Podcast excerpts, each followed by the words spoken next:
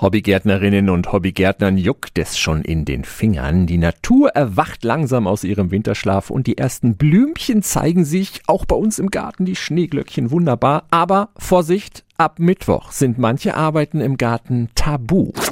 Radio F. Jetzt Tipps für ganz Franken.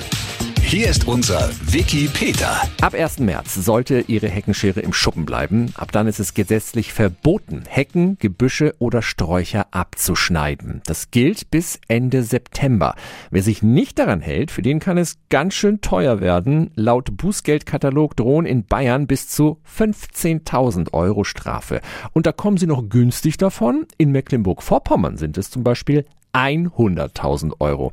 Aber diese hohen Strafsummen sind durchaus gerechtfertigt, denn Hecken und Büsche sind wichtige Brut- und Niststätten für verschiedene Tierarten.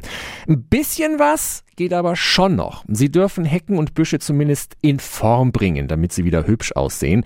Der Naturschutzbund rät aber dazu, bis September auf die Pflegeschnitte zu verzichten, denn auch das verschreckt Vögel beim Nestbau und andere Tiere. Und äh, wenn Sie heute oder morgen noch schnell eine Hecke stutzen, dann seien Sie auch besonders vorsichtig, denn es könnte sein, dass da noch der ein oder andere Geselle seinen Winterschlaf hält. Kalt genug ist es ja noch. Diese Infos gibt's auch online auf radiof.de. Tipps für ganz Franken von unserem Wiki Peter. Täglich neu in Guten Morgen Franken um 10 nach 9. Radio F.